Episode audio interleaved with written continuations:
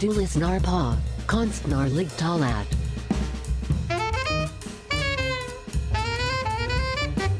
En podcast från Högskolan för scen och musik.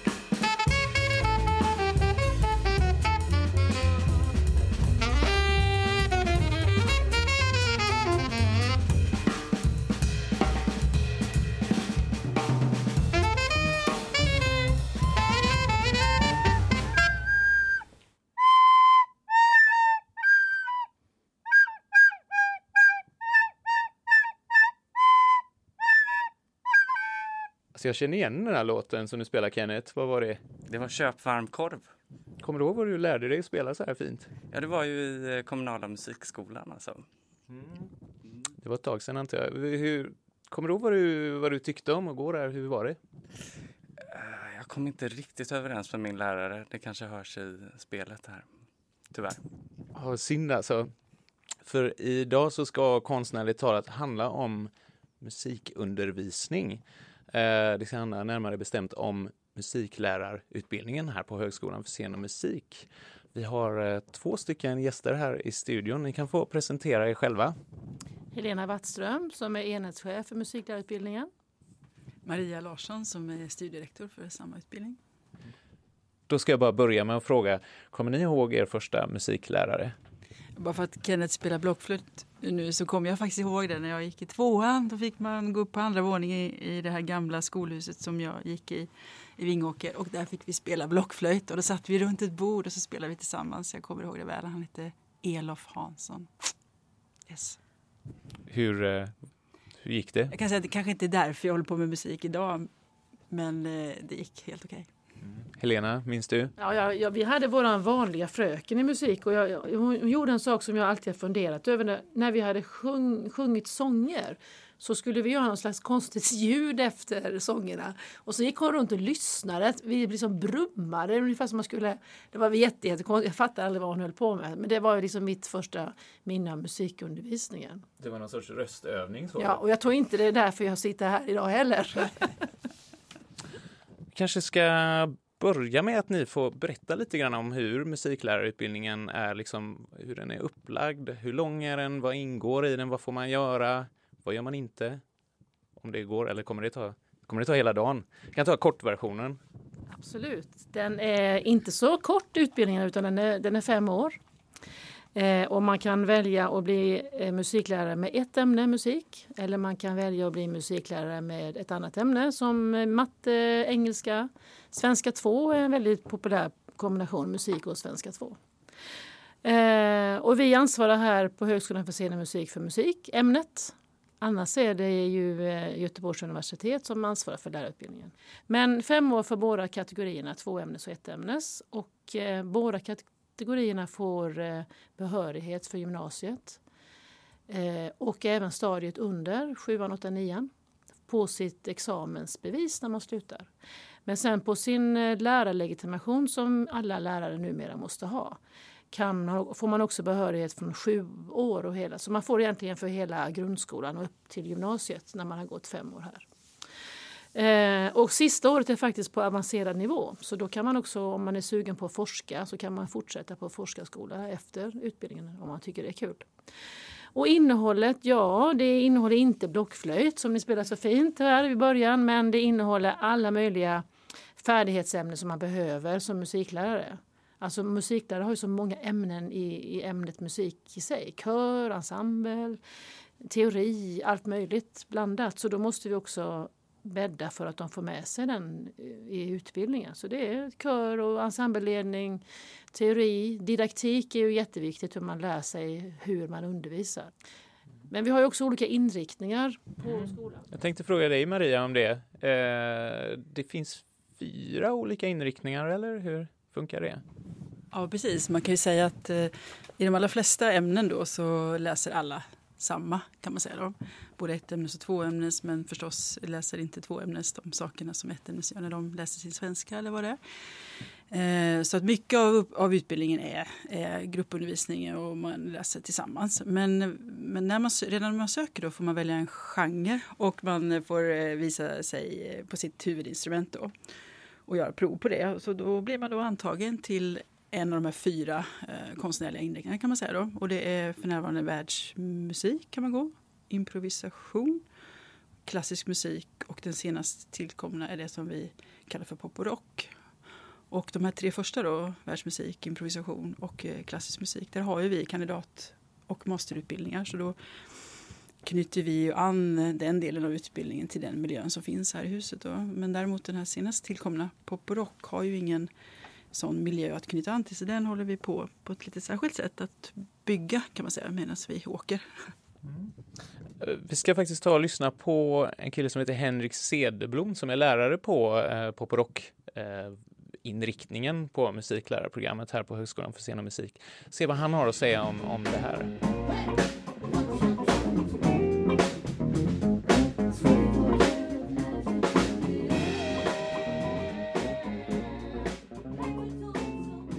Jag heter Henrik Cederblom. Jag jobbar på SEM Artisten här med eh, pop och rock-ensemble för de som har fördjupning pop och rock på musiklärarutbildningen. Det är ju fem år, fem år i utbildning så vi har ju hållit på att bygga upp det här också under de här åren som jag har jobbat. För jag har jobbat med det i ett och ett halvt år nu. Det är en ganska ny gren. här. Eh, det handlar ju om gestaltning väldigt mycket och hur man eh, hur man framför den och hur man väljer att vilja framföra musiken. För det är ju ingen självklarhet att bara för att man spelar en låt som redan finns så är det inte säkert att man gör den som en cover eller bara spelar den som den har varit innan utan man gör versioner och hittar sig själv i det här och sådär. Ehm, och det tycker jag är viktigt oavsett om man jobbar som pedagog eller som artist eller vad man väljer att göra. Alltså vi, vi försöker ha liksom ett ganska artistiskt perspektiv på det vi gör på ensemblen. Vi jobbar inte så mycket med den pedagogiska aspekten just här utan det här är liksom den artistiska delen av utbildningen kan man säga. När vi skriver egna låtar då har vi jobbat med olika metoder. Eh, det finns ju olika trigger metoder sådär för att sätta igång låtskriveri. För att eh, många kan tycka att det är ett problem att göra eget och hitta vad det är man vill avhandla i en låt och att det, känns, det kan bli ett stort ett, finnas ett stort motstånd till att tillåta sig själv att vara den som skriver en låt. Så därför så har jag jobbat ganska mycket med olika triggers för att få igång det. då jobbar man ofta två och två eller tre och tre och så har man olika eh, knep, kan vi kalla det, för att komma förbi de här hindren. En, en bra musiklärare tycker jag är någon som kan entusiasmera barn då, är det ju oftast, men andra människor till att vilja hålla på med musik. Och som gör, som, som tydligt också kan visa vad musiken kan innehålla på olika nivåer.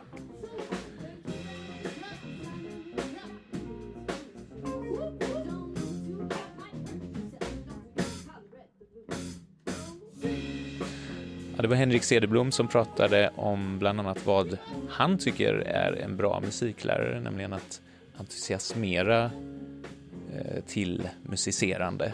Vad tycker ni är en bra musiklärare? Jag, jag kan säga, jag håller förstås med, men jag tänker på de här olika eh, benen som vi står på i utbildningen. Dels det pedagogiska eller didaktiska eller vad man ska kalla det. Och så det här konstnärliga benet som Henrik pratade om i, som exempel då på poprock inriktningen är. Att jag, jag tror verkligen att, eh, att det är en kvalitet liksom som pedagog eller som inspiratör att uh, vara bra på det man håller på med inom musik. Uh, att vara en förebildare så att säga i ordets uh, bästa bemärkelse. Så vi försöker ju att man, man, man ska kunna se på den här utbildningen så också. Att, att det konstnärliga blir en, en pedagogisk kvalitet så att säga. Så att vi försöker stärka den konstnärliga biten i utbildningen också. Ja, jag håller med. För, att, för det handlar om att man någonstans kan sitt material. För kan man sitt material som är det konstnärliga benet då blir man också mer fri i det didaktiska och kan liksom eh, känna sig liksom, ja, friare att, att, gå in i ett bredare perspektiv. Och då handlar ju, tycker jag, en bra musiklärare handlar ju också om, håller också med om att entusiasmera men att kunna alltså inspirera via musiken också. Och, men också tända de här eldarna som någonstans ser att musiken kan vara en extra valör i livet. Du måste ju inte bli musiker själv som elev då, utan, men ändå se musikens otroliga inverkan på, på dig själv som person. Du kan gå på konsert, lyssna på schysst musik, göra bra texter själv. Alltså att, att man kan använda musiken i glädje och sorg och se det som en, en, en, en Eh, alltså vad heter det, gemensam för, skänker, den skänker gemenskap och man kan vara med i musik på så många olika sätt. Så där tycker jag att musikläraren har en jättestor roll. Vi pratar om det en hel del eh, nu också i, i, i vår tid med olika kulturer som ska mötas och ja, ni vet problematiken kring att det, med segregation och sådär. Så det kan låta lite Eh, ytligt på ett sätt men jag tycker inte att det är det utan jag tror verkligen att musiken är ett medel för att komma samman och om man då kan använda sig av det tillsammans med unga människor tidigt och mycket och olika slags musik. Så, och det tror jag att en musiklärare och en musikmänniska ska tro på den kraften, den möjligheten. Och det finns en del eh, inslag i musiklärarutbildningen här som där ni jobbar fördjupat kan man säga just med hållbar samhällsutveckling och så. Kan ni berätta lite grann om dem?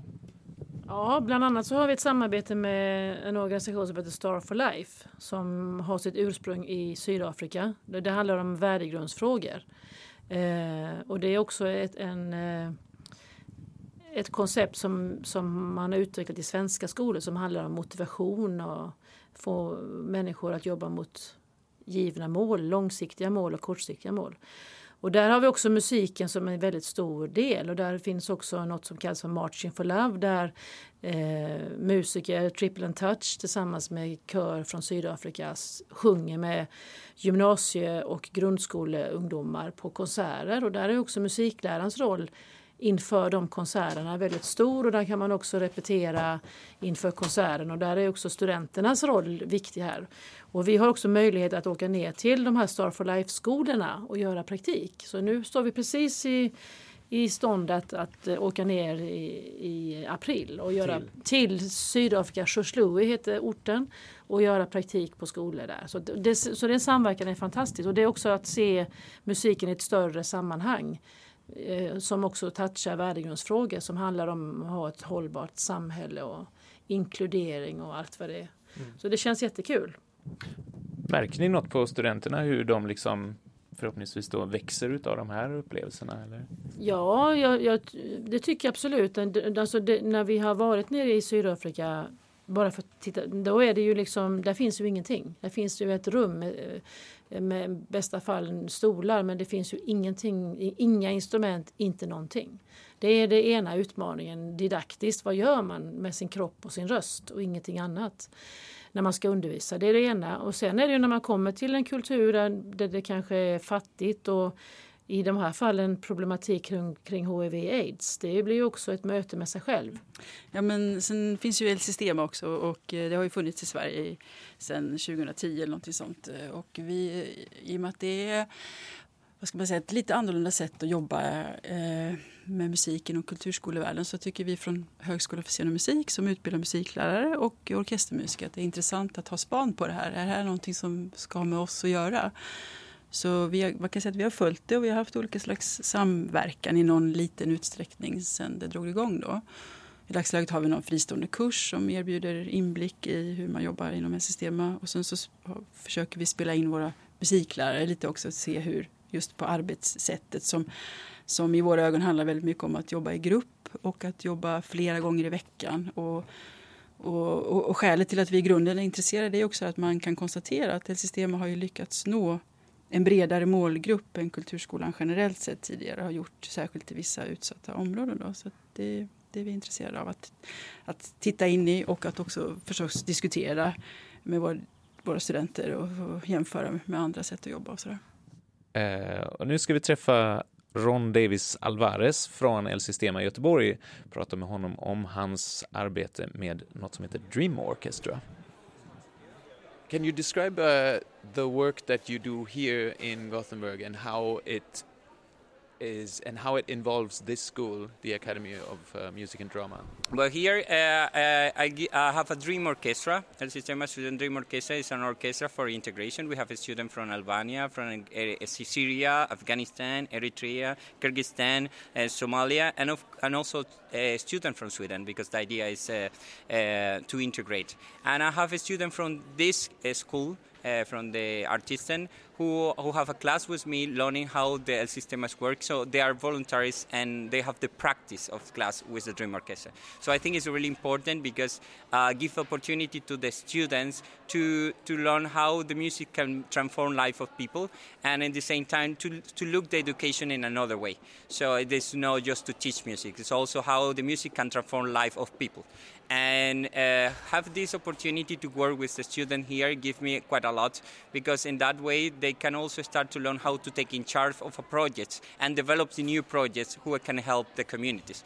So um, right now what we do is, is, is that. I have a student from here who teach in the dream orchestra and also for me it's important because when i abroad in another part of, of sweden uh, inspire or teaching teachers in another place so the student from here can be in charge of the project and it's really good because that helps for the sustainability of the project in the future.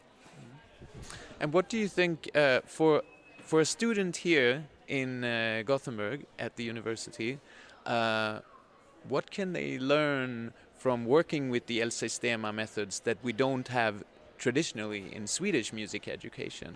Well, one of the things is uh, on El Sistema we use the orchestra program for teach everything.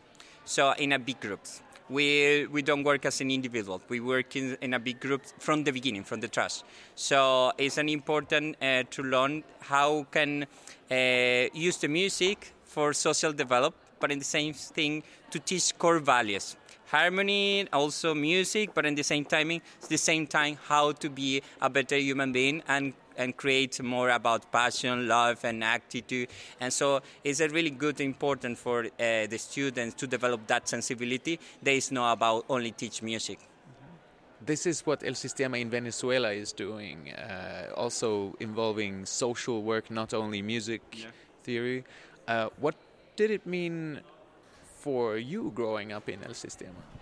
Uh, for me, El Sistema was opportunity of life because I, I grew up in a favela, which is kind of the neighborhood, dangerous neighborhood, and to have opportunity uh, through the music to, to learn uh, not only notes, on only sound. For example, for me, music is not the sound of an instrument. For me, music, I grew up uh, looking the music and sounds of the heart of your beats, that the feelings. So for me, it's not it's just an instrument sound. So in that way, when we learn music, uh, is uh, is helped me to my life, but also to cherish each other. So because when I started to teach, I was 14 years old. So one of the important thing is the the in El Sistema you learn how to share knowledge, but in the same time use the knowledge to develop your core values. Vi hörde Ron Davis Alvarez som växte upp i en favela, ett eh, slumområde i Venezuela. Och han blev själv lärare i El Sistema vid 14 års ålder. El Sistemas pedagogik går nämligen ut på bland annat att alla musiker själva blir lärare. Kan du spela en ton så kan du också lära ut den, är tänket där. Men det handlar inte bara om musiken utan också om att lära sig värderingar. Och Ron han driver alltså Dream Orchestra här i Göteborg. Det är en orkester som består delvis av nyanlända flyktingar. Och där får han hjälp av eh, studenter från musiklärarprogrammet och andra utbildningar på Högskolan för scen och musik. Och vi ska träffa en av dem. Han heter Kai Jack. Ja, lite långsammare. Ett, två, tre, fyra.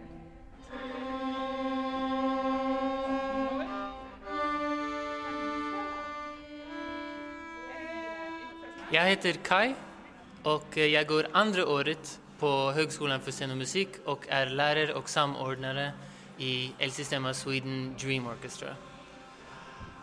Just nu är vi på Betlehemskyrkan i, um, i Göteborg där vi reper med El Sistema Dream Orchestra två gånger i veckan. Kan du berätta lite vad, vad det är du gör när du jobbar här som lärare? Hur, hur fungerar undervisningen? Det kan vara Forskjellige. Av og til så hjelper jeg med Ron i tutti-rep, når alle spiller sammen. Og andre ganger har vi seksjonsrep, der mindre grupper av instrumenter reper sammen. Og da reper vi teknikk, hvordan man holder instrumenten, hvor man hittar tonerna, hur man håller stråken och allt annat som, behöver, som de behöver uh, veta. Och nu här idag så är ju lokalen, eh, det är jättemycket folk där inne som ska spela tillsammans. Hur fungerar det, den sortens undervisning när ni är så många? Och, eh, är alla på samma nivå eller är det, är det väldigt olika? Ja, det är många olika nivåer.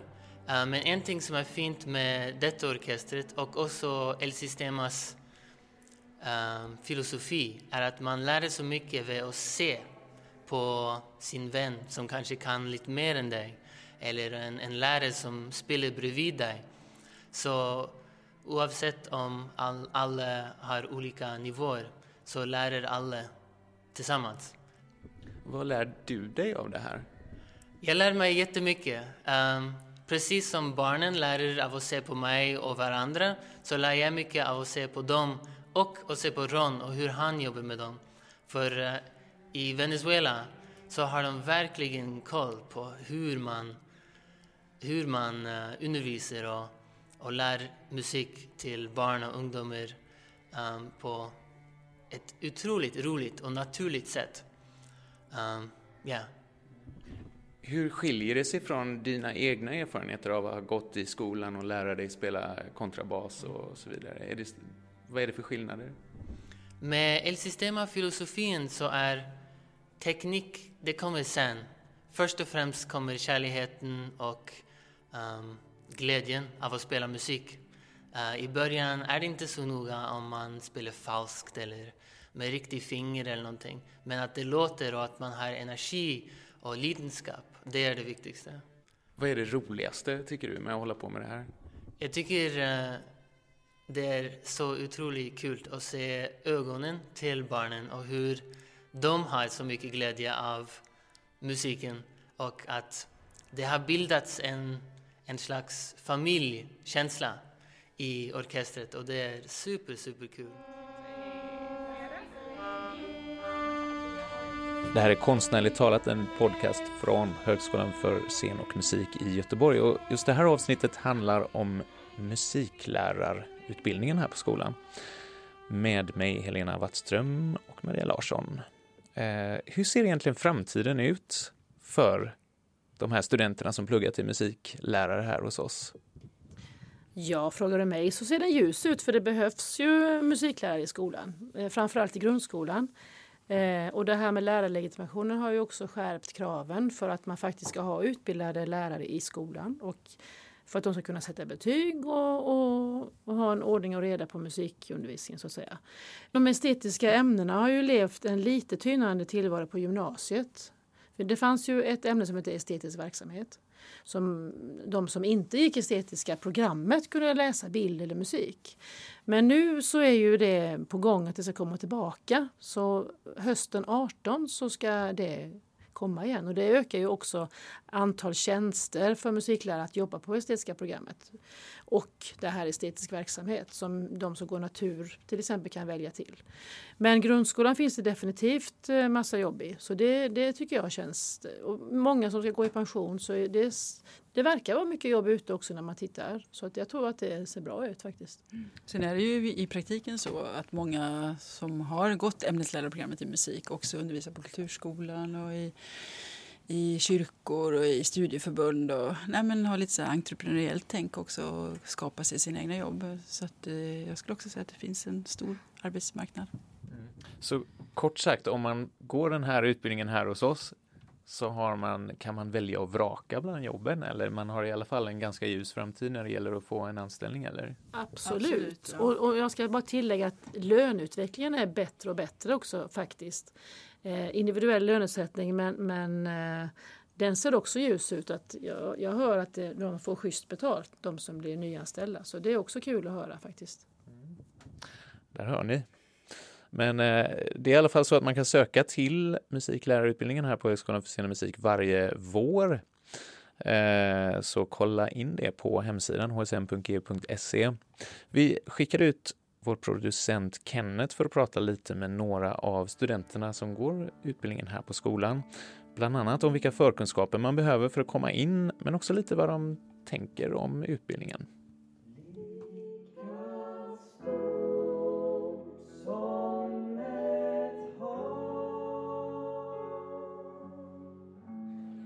Ja, jag har tagit mig ut eh, i artisten här för att prata med några av studenterna på skolan. Vilka har vi med oss här? Hej, jag heter Joel Engvall. Jag går fjärde året på eh, musiklärarprogrammet. Och? Emma Wettring som går i samma klass som Joel. Kan eh, ni berätta lite om eh, utbildningen? Vad, vad är det bästa med utbildningen? Eh, för mig är det nog att få eh, blanda, vi går ju, det är ju en tvåämnes eh, lärarutbildning och eh, vi har båda valt musik och an, som andra ämne musik också. Så att eh, vi får både ehm, man får både pedagogik och liksom en fördjupning i musik. Det tycker jag är det bästa. Och att få vara liksom på här på Artisten tycker jag som är ett, alltså det är ju helt sjukt bra lokaler och sådär.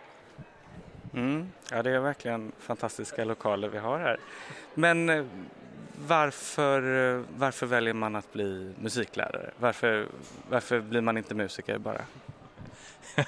ja, det är en bra fråga. Jag vet inte, det, det, var mina föräldrar är det, så det råkade bli så kanske. Nej, men det, det kan nog ha mycket att göra med kanske banan jag har tagit hit. Eh, jag gick på estetprogram när jag gick på gymnasiet och sen så Eh, började jag på en folkhögskola i Jönköping där det är ganska mycket eh, musiklärarfokus, eller det blev lätt att man, man blev inspirerad av att bli just musiklärare. Ehm, och sen upplägget som jag hade förstått på den här utbildningen tilltalade mig lite.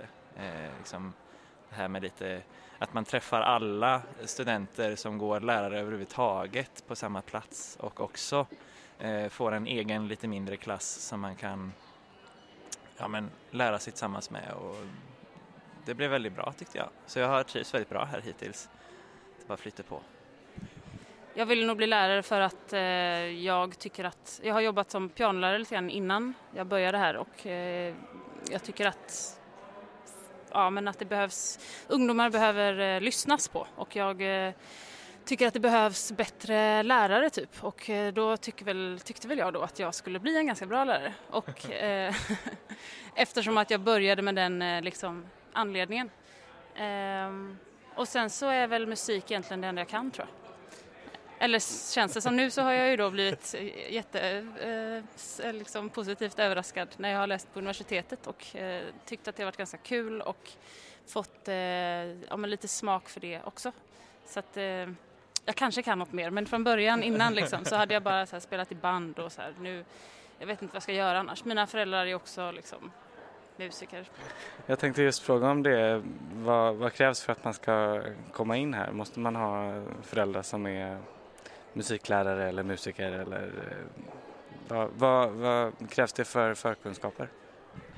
Alltså det krävs ju absolut inte att föräldrarna ska vara musiker innan men på något sätt så är det väl alltså minst 50 procent som, som är, har föräldrar som är musiker innan. Men eh, alltså det är ju teoriprov och det är gehörsprov och det är, eh, om man ska gå fördjupning då som jag och eh, Joel gör så fick man göra ett eh, huvudinstrumentsprov va?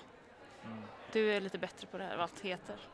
Ja du, det, det, är två stycken prov man gör eh, som är uppdelade i mindre delar. Så det är G-provet som är det gemensamma provet för alla musikhögskolor och också L-provet som är det lokala provet. Eh, och det är L-provet som Emma pratade om nu då med att man gör en specialinriktad provansökning för just den fokus som vi då pop och rock-inriktningen som vi sökte har ju viss kriterier för sig att komma in och den klassiska har vissa också. Och allt det här står ju på internet så man kan kolla upp det bara. Eh. Mm.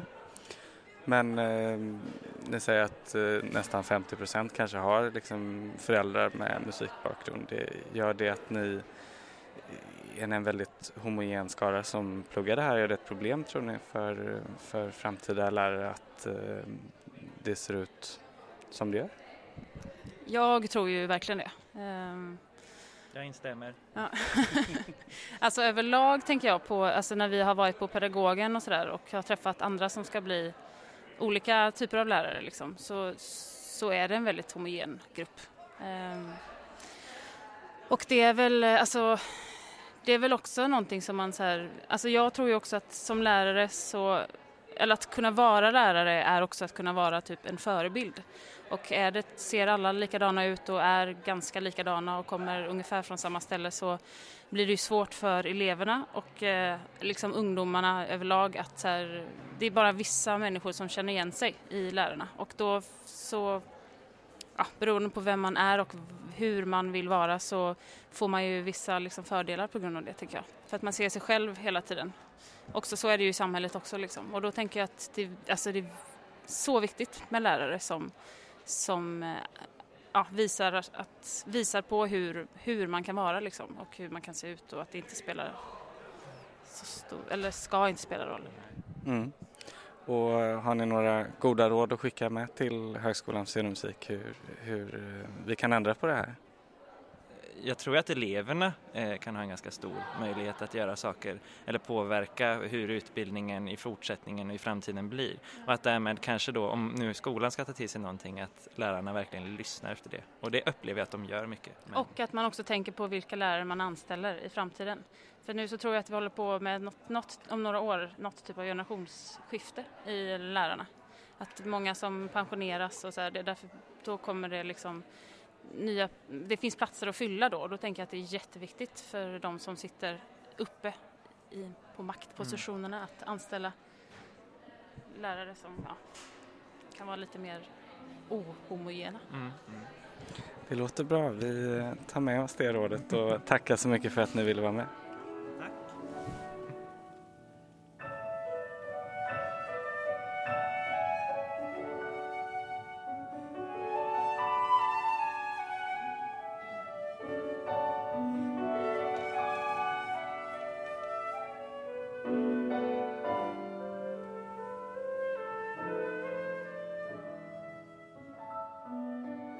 Det där var några studenter från musiklärarutbildningen på Högskolan för scen och musik. Eh, Maria och Helena, håller ni med om den bilden de ger av att studentgruppen är ganska så homogen? Eh, jag håller med. Vad, vad, kloka, vad kloka de är, våra studenter. Ja absolut, jag, kan också, jag håller också med. Och, det, och jag menar, vi tittar ju på dem. Vi försöker hela tiden utveckla utbildningen så den ska matcha och öppna upp bredare perspektiv och, och försöka vara mer inbjudande till kanske inte de som brukar söka och gå den här utbildningskedjan som Joel beskriver. Och hela, jag håller med det här med lärarkåren också. Det, får vi, det har vi med oss i egentligen alla rekryteringar och se att vi ska ha en bredare representation. Så att vi kan bara säga att vi håller med. Absolut. Vi jobbar på det. Mm.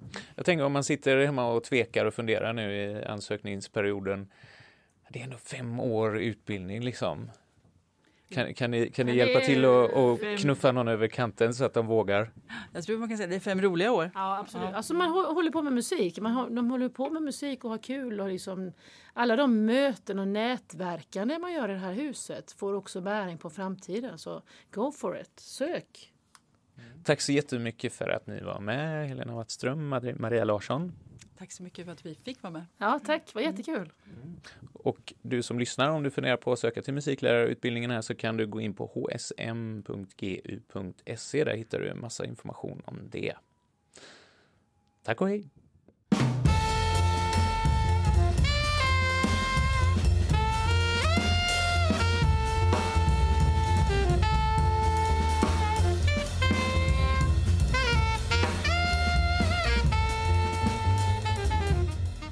Du har lyssnat på Konstnärligt talat, en podcast av Högskolan för scen och musik vid Göteborgs universitet.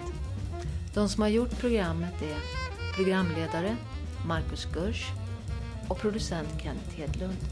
Signaturmelodin som du hörde är gjord och framförd av Martina Almgren, Thomas Järdelund och Thomas Markusson med Oskar Karlsson som tekniker. Och övrig musik i det här avsnittet framfördes av musiklärarstudenterna. Vill du veta mer om Högskolan för scen och musik, gå in på vår hemsida www.hsm.gu.se. Tack för att du har lyssnat. Tack för att du har lyssnat.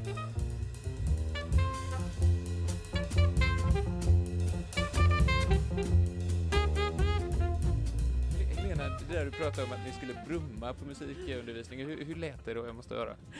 Det lät som man skulle spinna som en liten katt. Mm. 嗯。